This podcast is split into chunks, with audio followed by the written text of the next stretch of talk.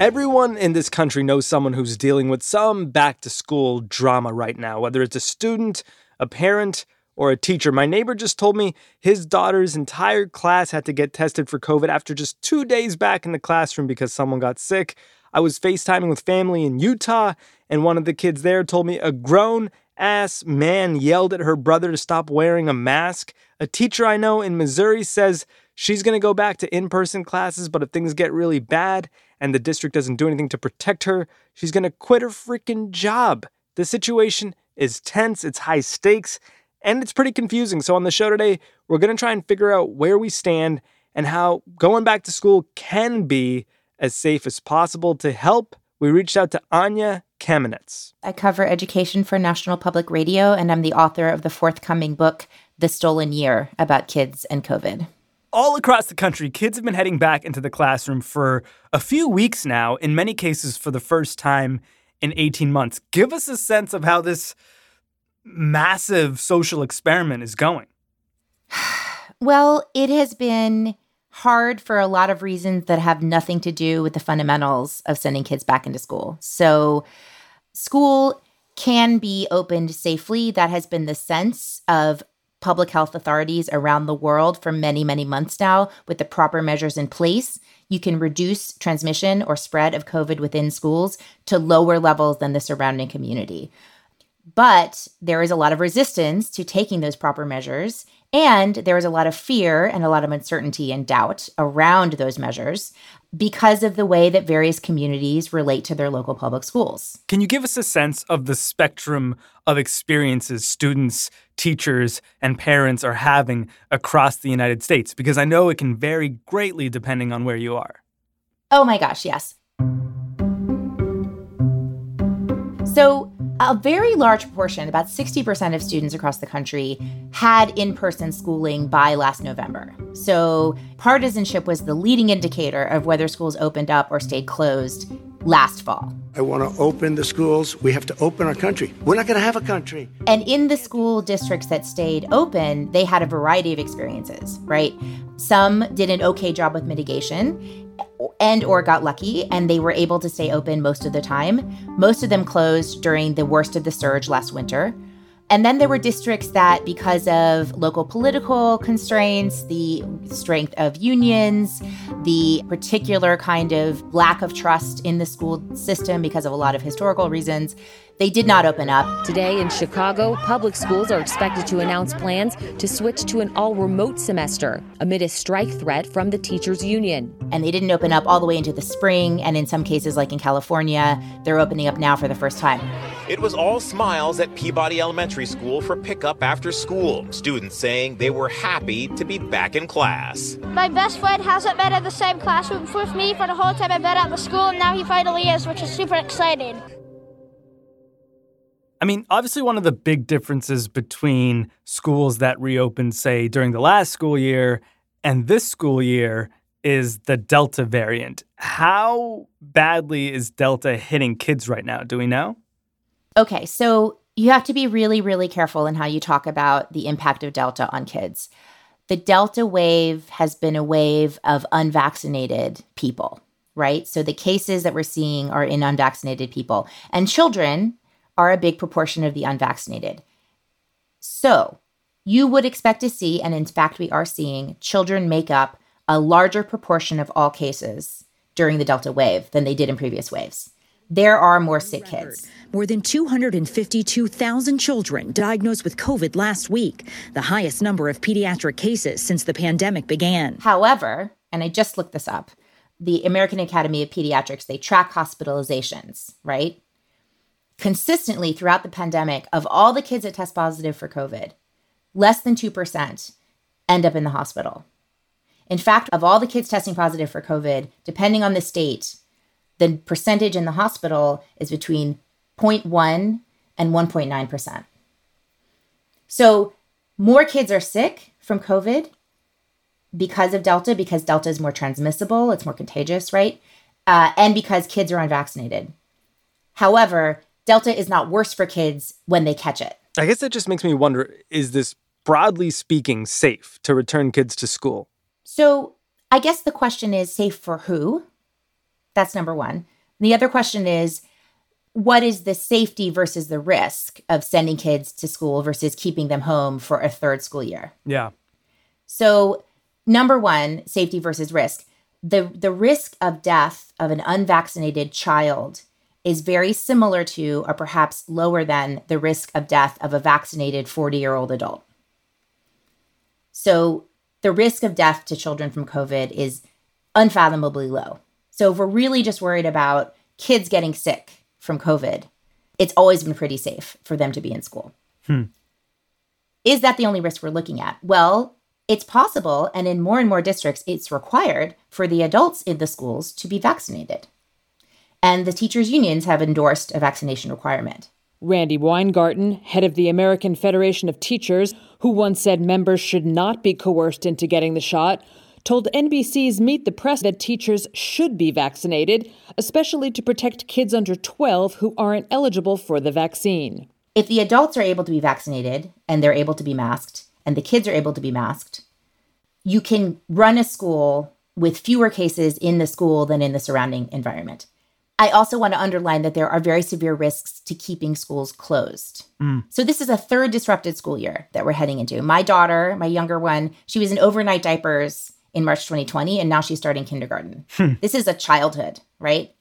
And mental health professionals and pediatricians are so concerned about the risks to children of the extended social isolation, the time without meaningful learning, the kinds of mental health issues that I'm seeing and hearing about, both anecdotally and in studies, of kids that are suicidal, kids that have uh, developed O C D-type complaints, um, kids that have A D H D that's almost manic because the amount of screen time is not something that they can really contend with.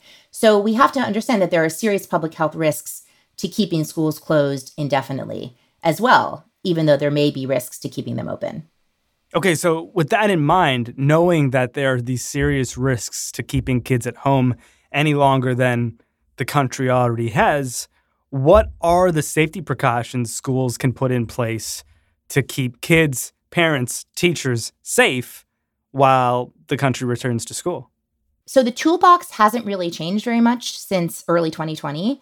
We're looking at masking. We're looking at distancing to the extent possible. Distancing requirements have been softened a little bit, but some distancing is good. Ventilation, definitely, to the extent you can, air purifiers, open windows, and testing and quarantining. What's different in the fall of twenty twenty-one versus the fall of twenty twenty is we have more access to tests, and there's been a lot of federal money appropriated to testing. At the high end, what some private schools do is they test all the kids. They test all the kids every week, or maybe even twice a week. And if you do that, it's like you're running a movie set, okay? Like, everybody's clean, everybody's tested, and you can pretty much run school like normal. Los Angeles is doing a version of that. They're testing pretty much all the kids. A big change for students returning to school this fall. Vaccinated or not, they are going to have to get tested for COVID on a weekly basis. The same will go. New York is doing something that's more common, which is surveillance testing, which is testing a randomly chosen selection of children. City officials have said this ten percent testing plan is the floor. It's not the ceiling. And if they need to, they have the ability to expand. But the more testing you have, the quarantining, the contact tracing, the masking, the ventilation, to a certain extent, hand washing. These are the, the basic tools to keep kids safe. So it sounds like we know what works on safety. It's just a matter of resources, but the decision makers are anything but unified on this front, right?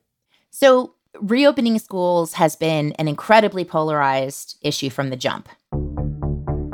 So we had President Trump last year pushing, pushing, pushing to reopen schools. And we hope that most schools are going to be open. Uh, we don't want people to make political statements or do it for political reasons. They think it's going to be good for them politically, so they keep the schools closed. No way. And so now we've been through a whole new iteration where, okay, there's a new consensus that kids do need to be in, in school. So actually, a Republican talking point from last year became something that everybody is joining in now. Everyone now says kids have to be in school. Ultimately, I'm always right. What's happened now is, of course, there are many people who say, yes, I want my kids back in school. But then now the Republican um, led districts, or the very Republican led states, they're going a step further and saying, well, we want everything back to normal. Therefore, we don't want our kids to have masks. We, we're not doing that in Florida, OK? We need our kids to breathe. So when you start opening schools without masks and without vaccines, It's a very scary situation. You can have a lot of cases. You're gonna have a lot of kids getting sick. A lot of adults. I mean, there there are many cases of teachers dying in states where they're not vaccinated, in states where they're not wearing masks. So, you know, be, safe is safe with an asterisk. It's not just safe de facto to send kids back to school. You have to do things to make it safe. I mean, this is getting pretty vitriolic. People are threatening school board members. People are threatening school administrators over safety guidelines during a surging pandemic. I'll second. We have a motion to adjourn. And a this scene just last night, the Granite School Board abruptly ending their meeting while angry parents chant their opposition to masks for students. A lot of people still... No more masks! Actions have consequences. If you vote for this, we will come for you in a non-violent way. We, we know who we you know are. Who you are. We know we who know you are. You can leave freely, but we will find you, and we know who you are. We know who you are. You will never be allowed.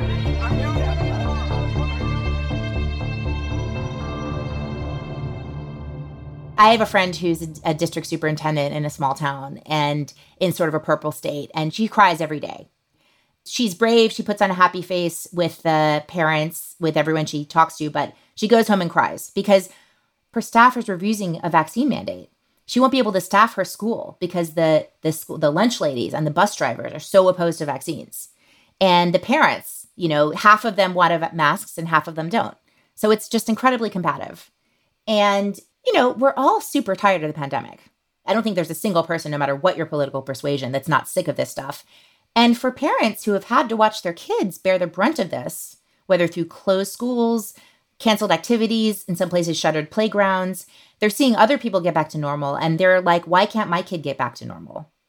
I sympathize with that. I don't want to send my kid to school in a mask. I wouldn't do it if I didn't, you know, believe science. But not everybody does.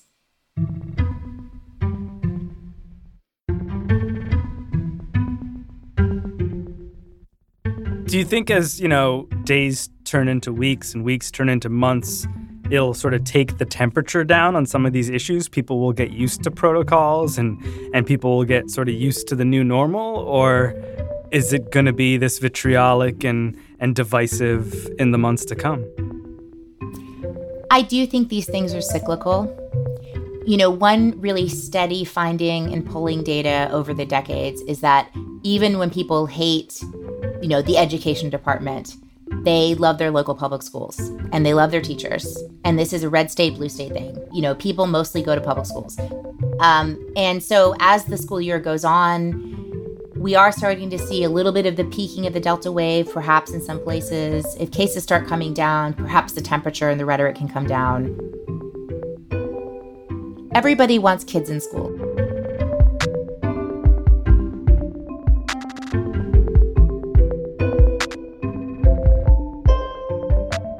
Quick break, and then we're going to figure out when one of the largest unvaccinated groups in the country, kids under twelve, might finally get the shot.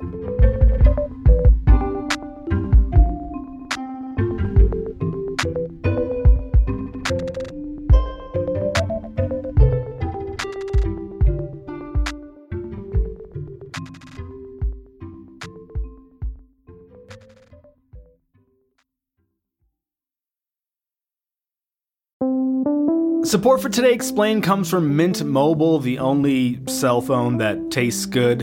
When the deal is too good to be true, there's probably a catch, right? That incredibly cheap flight to Europe? You probably can't bring a bag or pick your seat or use the restroom. So when I tell you that Mint Mobile offers wireless plans for just fifteen bucks a month when you purchase a three-month plan, you're probably wondering, what's the catch? Well, according to Mint Mobile, there is no catch. According to Mint Mobile, it's only fifteen bucks a month, and their plans come with high-speed data and unlimited talk and text delivered on the nation's largest five G network. To get this new customer offer and your new three-month unlimited wireless plan for just fifteen bucks a month, you can go to mint mobile dot com slash explain. That is mint mobile dot com slash explain. You can cut your wireless bill to fifteen bucks a month at mint mobile dot com slash explain. forty-five dollars upfront payment required, equivalent to fifteen dollars a month. New customers on first three-month plan only, speed slower above forty gigabytes on unlimited plan. Additional taxes, fees, and restrictions apply. See Mint Mobile for details. Support for Jay Explained comes from F X's The Veil, starring Elizabeth Moss. If you like spy thrillers or indeed Elizabeth Moss, then you might want to check out F X's The Veil. It's an international spy thriller that follows two women as they play a deadly game of truth and lies on the road from Istanbul to Paris and London. Ooh, I'll go. One woman has a secret, same here, and the other has a mission to reveal it before thousands of lives are lost. F X's The Veil, now streaming only on Hulu.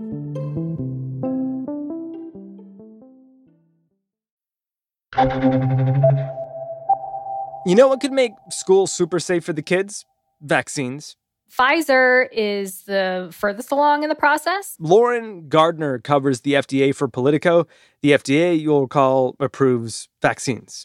They're expected to submit their data on their oldest kid vaccine trials, so children ages five to eleven. They're expected to submit that data later this month. So once that happens, the top vaccine regulator at F D A, Peter Marks, he said a few weeks ago that once they get that data, it will take at least a few weeks for F D A to make a decision. So a few weeks is a bit of a squishy timeline, but from what other Biden health officials have said, probably not till end of the year, early twenty twenty-two. Hmm. And what about the other vaccines? That's just Pfizer? That's just Pfizer. Moderna is on track to submit their data by the end of the year, they've said. And J and J, I don't believe, has started their children's trials. Huh. Is there a sense that it takes a lot longer for kids than it does for adults? And if so, is that sense, you know, correct? Even in the course of a pandemic, you can't treat children as what a lot of pediatricians like to call little adults. They're smaller developing bodies. They process drugs differently. So they may need a different dosing compared to what adults and older teens get already in, in the vaccines that are already on the market. Because of that, they may develop different side effects than an older person would develop. There may be rare and severe ones that they need to watch out for. So it's definitely a trickier process because you don't want to approve anything for children that could potentially harm them. What kind of severe side effects might we be seeing in kids? One of the things that F D A is looking out for is a heart inflammatory condition called myocarditis. Myocarditis. Myocarditis. Myocarditis is basically inflammation of the heart. The symptoms of myocarditis are generally chest pain, sometimes with shortness of breath and swelling of the ankles. Cases of this have cropped up among some recipients of the Pfizer and Moderna vaccines. They're the two vaccines that are made with messenger R N A technology. So innovative new vaccine technology, been found to be very highly effective in terms of safety and efficacy, but this condition has been found in some folks who have gotten the shot. Hmm. It's rare, but it's been predominantly found in younger people, under particularly under thirty and particularly male. So older male teens, young male adults, some females, but mostly males. The cause of myocarditis in people who have received the mRNA vaccines is not yet known. We believe that it is likely an immune reaction to the components of the vaccine, which is also what is needed to protect people from the virus itself. There may be other conditions they're looking out for, but that's one that they've already seen among younger populations that they want to make sure they adequately suss out before authorizing vaccines for younger kids.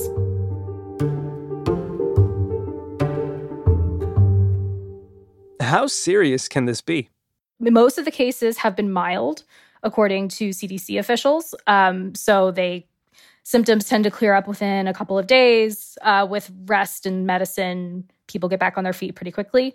Some cases may not be so mild, but on the whole, it, it hasn't been super, super serious. However, it's still a heart condition, so you want to take great care to make sure that nothing more severe could happen, especially when you're looking at a younger population. I mean, that sounds like a pretty serious side effect that you'd obviously want to avoid before you gave this this vaccine to kids. And especially with the amount of skepticism we already see around these vaccines in adults, right? Exactly.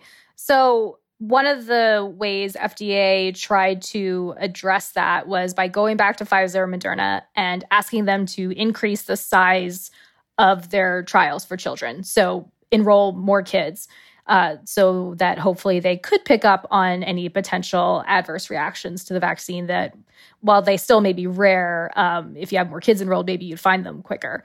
The problem with that, though, from pediatricians and other health experts I've spoken to is that you would need the trials to be a lot, a lot bigger to be able to detect something as rare as we've seen in older people with myocarditis. You would need potentially tens of thousands of people at a trial to be able to pick that up. So they're still probably not going to detect something like myocarditis in the populations they already have enrolled.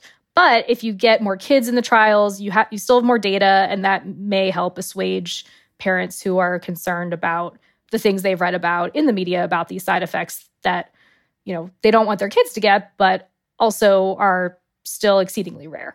So I imagine the F D A is balancing the need to be as careful as possible and to have the biggest trials possible with the immense political pressure to get this vaccine approved for kids. What kind of political pressure is the F D A facing right now to get these vaccines approved for kids? You're starting to see more politicians be vocal about the fact that nothing has been authorized for kids under twelve so far. Governor Larry Hogan, a Republican from Maryland, he specifically called out F D A saying, with more and more children heading back to school, we're also pushing federal officials to expedite approval so that five to eleven-year-olds can begin receiving the vaccines. We're being told that this approval is still months away, uh, but that is simply not soon enough and not good enough. You're seeing members of Congress write to F D A asking for briefings and information about what it's going to take for them to approve or authorize a vaccine for kids. So you're starting to hear more calls for that. I'm sure that's tied to back to school season. And also because more kids are coming down with COVID. And the other big question is, once these vaccines are approved, are they going to be just as divisive as the vaccines have been for the adults, right? Do we have any sense of how much of this country is actually going to get on board with vaccinating their kids? That's likely going to break down along geographic lines, as we've seen across the country already. Every state has different requirements or guidelines for how children can and can't get vaccinated. In some places, kids need parental consent to get vaccinated down to a certain age. Other places, they can be relatively young and still show up to a pharmacy or doctor and get a vaccine for whatever they feel they need a shot for. So it's going to depend. If a child's parent is inherently against the COVID vaccines, the likelihood that they would ensure their children get vaccinated is probably pretty low.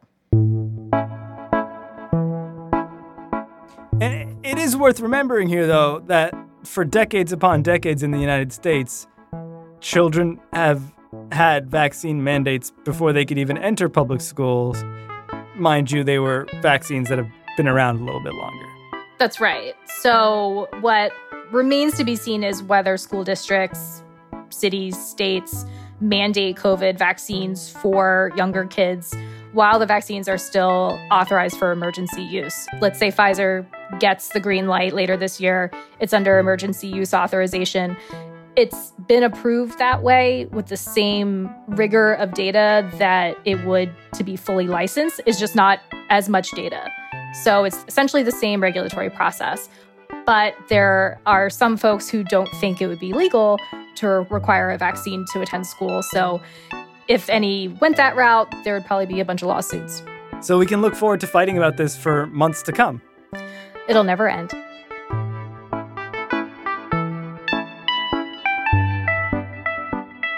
Gardner, Politico, Kamenetz, N P R, Ramos Firm Today Explained, produced by Brian, Patrick, Miles, one of those, all of those. Protect the children. More tomorrow. So long for now.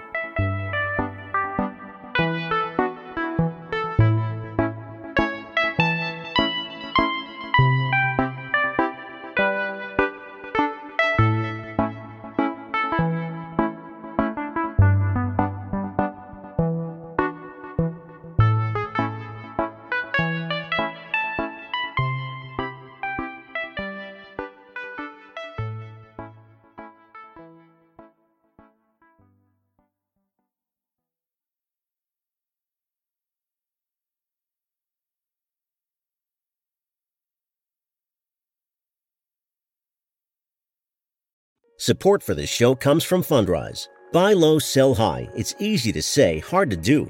For example, high interest rates are crushing the real estate market right now. Demand is dropping and prices are falling, even for many of the best assets. It's no wonder the Fundrise Flagship Fund plans to go on a buying spree, expanding its billion-dollar real estate portfolio over the next few months.